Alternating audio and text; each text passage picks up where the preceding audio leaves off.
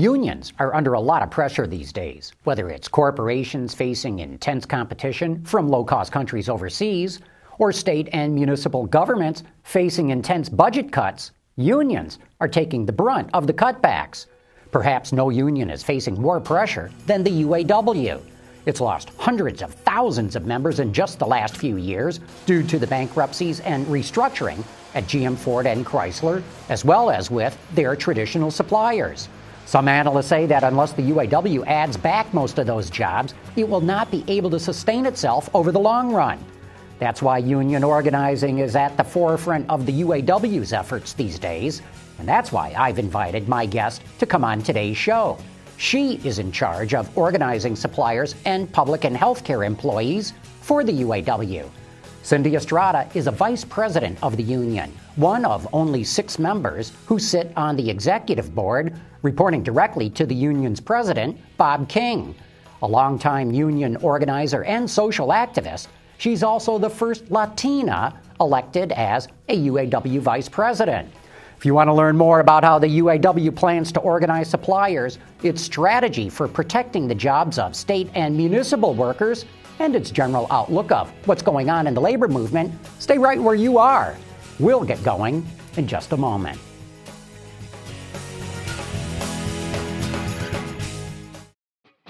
From our studios in the Motor City, this is Autoline. Here now is John McElroy.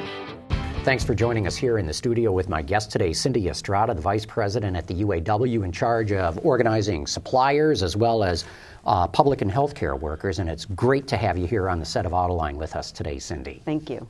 Also joining us is Alisa Priddle with the Detroit News and Joe Szczesny with the Oakland Press. Great having the both of you here, too. Uh, I, I, should preface everything by saying you don't handle any of the issues with GM Ford and Chrysler. So we're not going to be peppering you with those kinds of questions. But let's start with suppliers. Uh, that's got to be a big battle, trying to get suppliers to agree to be organized uh, by the, the United Auto Workers Union. How's that going? Because you know, when I talk to supplier CEOs, they don't seem like they really are pushing to be organized. Which is a shame because I think the reason why workers organize in the first place is important. It's not because they don't like their company, it's because they want to have a voice in how things are run. And they feel if they have a seat at the table, that they can have an actual, have a more successful company. So unfortunately, I wish that CEOs would see that and, and be in some of those rooms when I'm talking to workers and how much they really do care about making improvements. But the CEOs I hear from are just afraid it's going to raise costs. Their wages and benefits are going to go up, work rules are going to come in, they're going to lose flexibility. That's what I hear, not that they're concerned the workers have a voice in the process. And that's a shame too, because I think the UAW has shown over and over again in the contracts we're negotiating today, there's, you know, there's tons of efficiency and flexibility because workers, again, understand what they need to have a successful, profitable company. Um, and I think workers are really smart too. They certainly don't want to negotiate wages and benefits that are going to put them out of the jo- out of a job. But what they do want is, an, uh, you know, to have some skin in the game so that they will able to walk out and provide for their family. How did you get involved in the union? Can you explain a little bit about your background? Well, it's, a, it's a long story. I think well, I don't make it too long. I know. It's only a half but hour. let's hear so, it. But I, I, um, I, actually went to work for the farm workers as an organizer. My family, um, some of my family were farm workers, and I always knew that I wanted to work for Cesar Chavez's union. So from there coming back, I started working in an embroidery shop here, waiting to teach, actually, in high school, when Mexican Industries was going on as a campaign of 1,200 workers. And we should explain Mexican Industries was a supplier company in the Detroit area that right. made car parts. To the big three. And so it was from there, after running that campaign, that I realized. Why did the workers at Mexican Industry come to the UAW in the first place? That, you know, the exact same reason I explained, and this was like 15, 16 years ago, was because their company was in trouble. They could see it. It was being, it wasn't the company. Hank Aguirre had owned it before. It was very successful. He was very much involved in the operation. His daughters took over mismanaged. Workers were seeing it on the shop floor, and they wanted to have a voice in making sure that it stayed successful to follow Hank Aguirre's vision. And um, unfortunately, they lost the first time. I think they would have been able to turn the company around, um, but they uh, it was too late by the time they won. It had been mismanaged and ended up closing.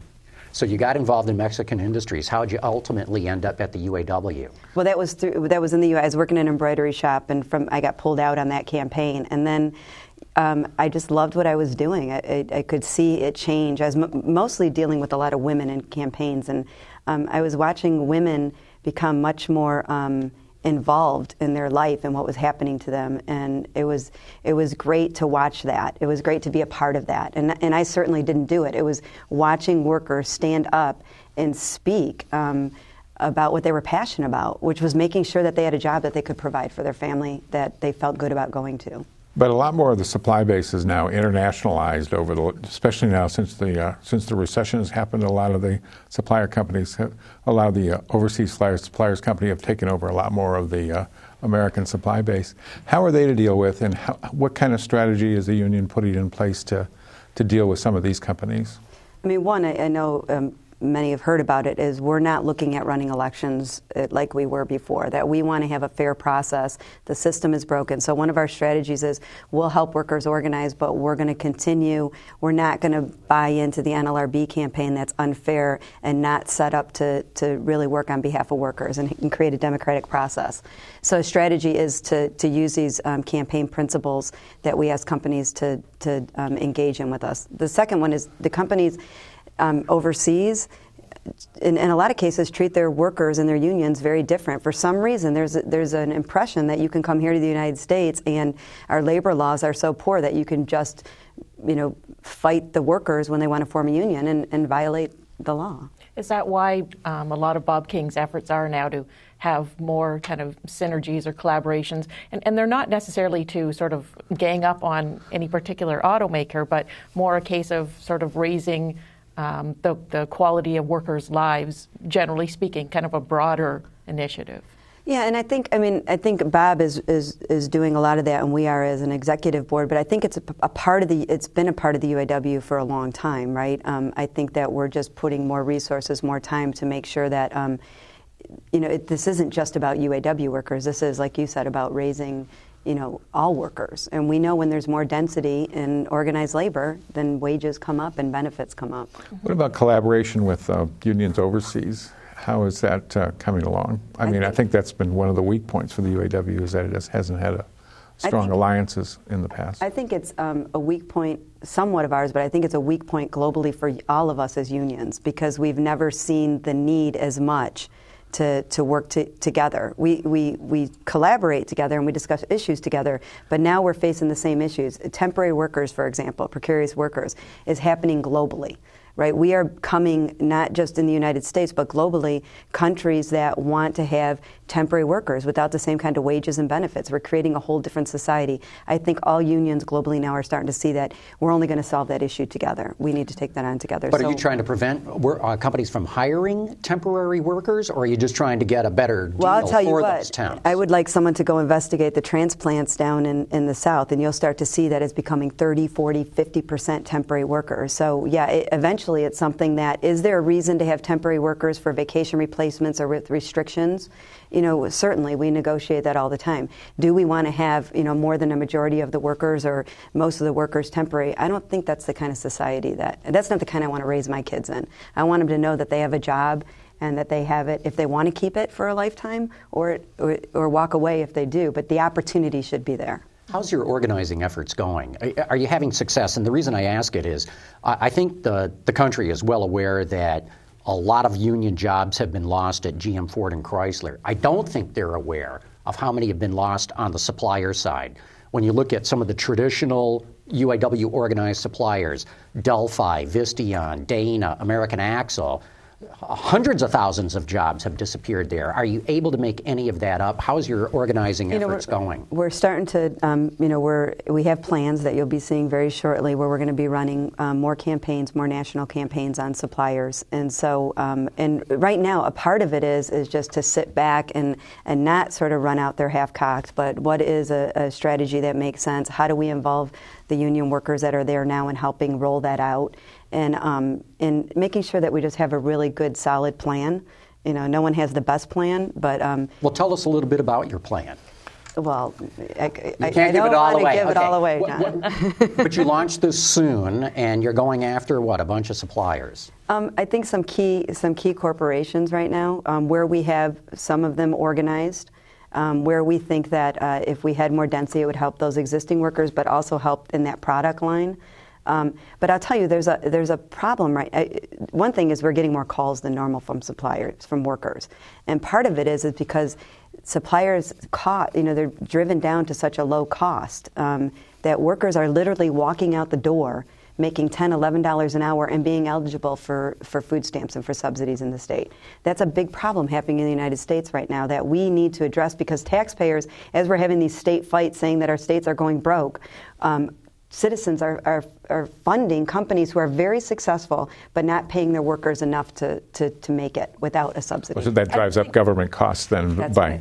And I think that was one of your concerns with the American Axle, and it kind of goes back to what you were saying at the beginning about you want workers to have a say, but the American Axle closing their Detroit facilities, you were working for months with them trying to have the workers have their say and come up with a proposal, and it just Yeah, that was, Was that was with deaf ears? You know, very sad. I think a lot of time the union is accused of not changing with the times. I think that um, that would be the accusation that I would make about American Axle. Those workers sat down, created, um, took an agreement that was 365 pages and reduced it to 86. Um, it had more flexibility, more efficiency. All they wanted was to make sure that their wage was enough that would allow them to walk out the door and not collect a subsidy, which is about 1397. Um, but what What do you mean, American 1397 was their, their wage? no, no, I'm saying 1397 makes you eligible in a family of four to collect a subsidy in the state of Michigan, in all states actually. But That's food um, stamps you're talking stamps, about. Right, essentially. right. Yeah. and um, but American Axle, really, what they wanted, they've come back to those workers. This was the third time now saying they needed a market competitive agreement.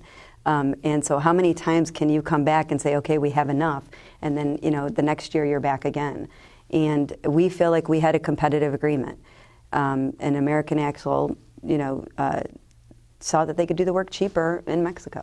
And But you also have another about. plant in Michigan that had lower wages than the one in Detroit. Right, So and they how, how wanted you they wanted that? they wanted us. Um, one is um, I'm a new vice president of suppliers, and I have a different vision, and, and, and we do as a board. And the you know there that plant has a 16 years to top out. They start out at ten dollars an hour.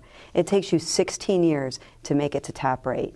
And so I was not willing to do that. I don't think that that's fair to workers. I don't think that's fair to have two separate groups of workers working in a, a plant like that doing similar work. Now, I don't. I, I think it's fair to have a progression. I think it's fair to make sure that you're competitive with other components in the area. Um, and I, I, I think that's what we laid out to Dick Dauch at American Axle that we, you know, Dana's an axle plant. Let's look at the Dana agreement and look at other axle agreements because I don't want to pick winners and losers. But he didn't want to do that. He wanted to compare his axle plants only and not look at what else was happening in the industry. And I didn't think that was fair for workers. Now, you've got an initiative going in Mexico. Can you explain a little bit about that? What, what's going on there? What, what the union is planning, trying to do there? So that's fairly new, but one of the things is we have um, an organizer working full time in Mexico right now, really starting to just see where it is that we can work together with different unions. There's so many unions out there, so part of it is just research and looking at which unions are um, are doing a lot of organizing, which unions are not sort of government unions, but real unions where workers have a real democratic voice in it. And so then looking at in, in those unions, where can we run campaigns and suppliers together? Where can we help them when they're sitting at the table and weigh in? So Johnson Controls, for example, there was a group of workers organizing there. So we were able to help by um, having conversations with Johnson Controls, our membership as well as the leadership, and um, making sure that those workers were treated fairly. How do you uh, uh, approach this whole issue of uh, organizing suppliers? Because car companies are under enormous pressure from consumers who have so much choice, they can shop to whatever kind of price they want. So the car companies put enormous pressure on their suppliers, just try to crush them on price, which in turn leads them to try to cut costs on everything, not just labor, but price of materials, machinery, and all that other sort of stuff too. How does the UAW take that into consideration instead of? And I understand Yeah, you're gotta trying to you, help the workers, but it's a it's, big it's, it's really here. difficult, and I struggle with that every day. One way that we try and work through that is, you know, we, we work with GM and their purchasing department in terms of just having conversations about efficiencies and where we can help our suppliers. Um, but I, I struggle with it because I understand that argument, but I don't understand corporations, and this happens to me over and over. That sit down with me, I'll, you know, I'll name you one. TRW, twenty-four million dollars that CEO, CEO just took home. He wants to take the workers from uh, sixteen something down to ten dollars an hour. Now, if competitively, if that makes sense, then we'll sit down and talk. Uh, it- maybe. But when you're making 24 million and you're telling me it's because the OEM is putting pressure on you to lower the cost, where are you? Where's the shared sacrifice from the top management? That's what I want to see. Because I don't think someone should have the opportunity to do business in the United States unless they have the responsibility to pay workers enough where they can at least make their bills. But this is going to be a problem negotiating at every level. I mean, I know you're not here to talk about the big three, but you know, I mean, when a Mulally has 56 million just in stock options, I mean, this is something that all many CEOs have these huge um, wages and, and, bonus packages compared to their workers. Right. It's How do you ever get around that issue? That you know, and that's why I think this isn't just a UAW fight. I mean, it's your fight as, as a citizen, as a taxpayer of the state. I mean, this is a problem that we have to address. I don't have all the answers. I'm, I'm trying to, to learn from a lot of people what some of those answers are. But it's not just an issue of we need to keep these companies competitive. That would be our piece as workers. We need to do our share in that. But then I need CEOs from suppliers to pitch in. I need the OEM to step up to the plate and to say that if a door is going on their car, then I think they have a social responsibility to make sure that that supplier can pay enough that those workers can support their families. And, and, I mean support. I do the bills on these wages at $11 an hour. People, if you add it up and be very conservative on what it costs to pay your, your bills, they end up $100 in the hole a week. Right. But of course, you're looking at uh, their hourly wage. Uh, in the case of the axle workers, they also had $20 an hour in terms of benefits. So, th- you know, 30 plus, you know, it, that, that comes out to $60,000 a year. Why can't you just go in and say, look, let's flip some of these benefits into and, wages? And we, and we did some of that, and it, it's, it's not that high now. I mean, it, and so we did some of that. But you also got, I mean, talk about benefits. We're only talking about wages. So take an $11 a job, or $11 an hour job, they're paying 80 20 on insurance right? And you have a family. And, and some of these workers are paying $36, $50 a week out in, in just their premium share. So it's even worse than what I'm saying, you know? So the benefits, I'll tell you, aren't that rich. And where they are and where they don't make sense and where they're not competitive, workers step up to the plate all the time because in the end of the day, they want to have a job. But they just want to have a job that allows them to support their family, or even just themselves. Forget the family. Like, how do we just get a job that will support the individual that actually works the eight hours to 10 hours a day? So, how challenging is it when you do come up with an agreement that you think is competitive, but they still look at the CEO making, um, you know, 24 million? Like, how do you sort of cross that breach for the person who just thinks that as long as they're making that kind of money, nothing that the union negotiates for me sounds fair? Um, because I think that most workers, you know, they understand that this is a bigger issue and that we're not going to solve it in one set of negotiations. Um, and so I think people understand that's why we need to organize and make sure that we have more of a voice in, in, in these issues. So I, I, think it's hard. I, we, we have challenges about that. It's going to be hard with Mulally. But the other argument. yeah. yeah. but here's the difference with Mulally. Ford went through a string of CEOs and the company was going nowhere. It was drifting. It was, in fact, it was going downhill real fast. They threw a whole bunch of different execs at the thing. They couldn't fix it. Then they pulled this one guy out of Boeing, put him in charge, and he has transformed the company. Yeah. A guy like that, in my book, is worth a billion dollars. And I've met him, and I've been, you know, and I've seen just not personally. I mean, I've seen the work. He's great for Ford. Mm-hmm. The question, and so is some the CEO for TRW. The question is when you're paying suppliers such a low cost that they can't make their bills, is that too much? I'm not saying he should make a lot of money. But, I'm just not sure it's that much money. But the other argument is is that the, a competitive wage actually helps create jobs, which I know something is something else the UAW is interested in. So how do you balance that? How do you balance that if I mean if the CEO during negotiations says, well, if you give us twelve dollars an hour, we can also add 200 or 300 jobs to the to this operation. What how do you balance that? Um, you know, it's. I'm going to tell you, it's it's not easy. It's very difficult, um, and you know, it depends on what the product commitment is. But I don't I don't balance it quietly. Um, I'm angry about it, and I'm going to continue to be angry about it. And people call me naive, but I believe that we can create a country where we can do both, where people people can make enough to survive. And I'm not even saying middle class. I, I, I don't even know that we can. I mean, that's sort of reaching high though I think that's the right thing to do. I mean, we're, this is $12 an hour. And none of us sitting here at this table have to make that. And I, I think everybody should have to go out, those CEOs, and live on that for just a week and see how their belly feels and what it's like to look at their children. So I don't know how we do it yet. We're trying to figure it out. We look at product commitment.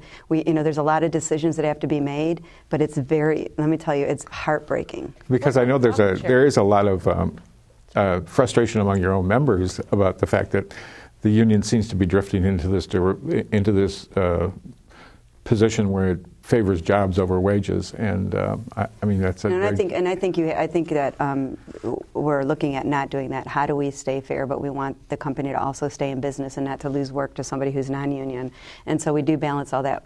The other way that we're looking at, I know you brought up profit sharing. We just did that with Dana. It's, it, we're pushing that a lot. That how do we give workers more skin in the game so that they can make up for some of that money that they're that we're not able to, to bargain or their committees aren't. So a lot of companies are, are more open to that. Dana certainly was. And they see the value when workers share in the profit, then they share in the desire to, to make this a successful company. Have so. you ever talked to these companies about paying at least part of the profit sharing in stock? Because it seems to me it's a lot easier for a company to print stock right. than it is to print money. Um, I haven't personally had that many conversations. I know Magna does some of that. Um, and so I mean, is that something, something, push, because of course there's a risk in taking stock. The price of it can go down. Right, right. But like I said, I, my my guess is you could get management to cough up even more money if some of it came in the form of stock. You know, that that's a way to look at it. One way I've been looking at it is tying it to management's goals, right? So if management is, is reporting some to their board of directors, then then workers should have a, a piece of that if they meet those goals together. And that way it's really open, it's really transparent and um, if they meet them, everybody everybody does well because workers are part of management meeting those goals. And if they don't, then nobody does. So how do we tie it to managements as well? Well, and is there also the risk? I mean, unions in the past have often um, not wanted profit sharing because their base wages just didn't go up. Um, is there sort of a recognition right now that base wages there isn't that much room for them to move, and that's why profit sharing is um, at least an alternative to get more money into people's hands? I mean, again, I think it depends on the company and the corporation that you're dealing with and where they're at. It depends on um, on the component and what the rate is right now, and a lot of it depends. I mean, we don't have the wages in the components because of, again we don't have the rest of the industry organized. So right. and, I mean, that's density is key to being able to to move the price of um, what they're able to pay in South, South Carolina versus a union shop in you know Ohio or Cindy, what's your overall sense of the country's view on unions? I, see two things. You know, one camp that is just like, you know, those are the idiots, to use the, the, the term I've heard a lot, that drag the industry down. On the other hand, we're seeing a lot of people saying, wait a minute, uh, on state levels with municipal employees and teachers, we don't like all these cuts, and there, there seems to be, you know, uh, growing support for unions on that side. But what, what's your overall view of how the country views unionization? You know, in the last year, looking, I think that there's a, a I, I'm seeing an improvement. Um, I'm seeing uh, people are starting to still see real people. During the auto crisis, I think a lot of times people wanted to see it just as like one person or Ron or someone, and they forgot that a union is made up of the workers. And I think these state fights have shown we've seen more people who are just like you and me, where un- it's it's the workers that are the union the leadership you know makes those decisions with them but and we see it in teachers we see it in nurses and doctors. So i think people are starting especially younger generation are starting to see that a union is them. And um, and i think that helps. Are you going to be involved in the recall campaigns in uh, Wisconsin that are coming up, um, where state work, where they they're going to want to change the composition of the uh, Wisconsin Senate? Yeah, we're, the UAW actually is. I'm not personally, but we have staff out there that works in, in our region for our director, Ron McInroy, and we're very much involved in the Wisconsin. And we go out to support. How's that campaign going to come out, do you think? Well, you know, I, I, my hope is that it, it, it, I think I think people are going to speak up and they're going to say that this is not what we had in mind when we elected you. In fact, we, we, want, we want to be represented, and, and they're not being represented. And I think we're going to see that. I think it's going to be successful, but I think it's going to take a lot of work. And maybe the success won't come as quick as we all want, but it's really changed the way people see their role in, in politics. It's exciting. You know, there's been other uh, other women in uh, uh, the labor movement who have risen to very high positions. It's it's not uh, you're not the only one woman to have risen to a high level position in the UAW, but it's not very common. What did you have to do to overcome this, this male bias in both the union and the auto industry to get where you are? I grew up with a lot of males. I have two boys. You know, you know I'm an organizer, and I think you know what I did is I have just always been honest in the union about where I felt that we needed to be in terms of organizing. I, you know, I'm not afraid to not say. They'll tell you this. Most of the board, which is mostly male, that I'm not afraid to say what I think, and and, and I think in the end, people respect that. They know where you're coming from, and and uh, we have a great IEB right now, our, our, our, whole board. What's IEB? So I, it's the International Executive Board of the UAW. It's all the vice presidents and directors, and and um, and everyone is focused on organizing. And I think they appreciate the fact that uh, there's an organizer on the board, and there's a number of us on the board now. And so um, you know, it's it's a we're we're not. Isn't that the number one goal of the UAW now? You need more members. We need more members, so we need to organize you know, and we need to continue to be involved in not just fights that direct our,